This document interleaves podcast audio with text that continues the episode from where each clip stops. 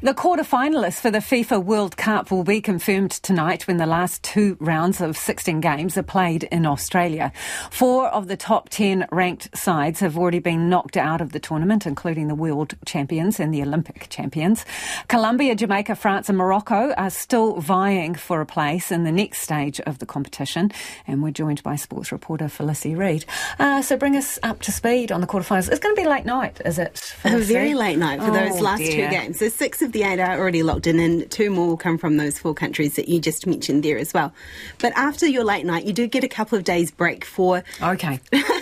because the quarterfinals don't actually kick off until Friday. So that's Spain and the Netherlands in Wellington and Japan and Sweden in Auckland. I'm hearing tickets for that Auckland game are actually quite hard to come by, which makes a little bit of sense because the seven games that have been at Eden Park so far, four of them have surpassed 40,000 spectators, which is quite a good deal after thinking that maybe we weren't going to be showing up for this, yep. especially after the football ferns weren't involved any longer.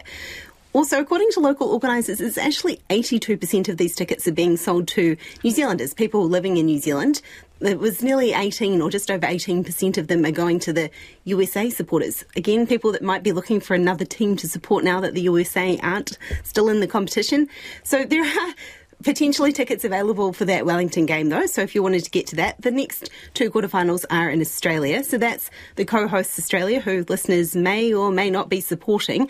they survived last night against Denmark, so they've got their secured their berth, and it was the Euro champs England have also got their other quarterfinal berth. So yep. they're waiting on the results of tonight's game. So that's France are going to be hoping to halt the debutant Morocco.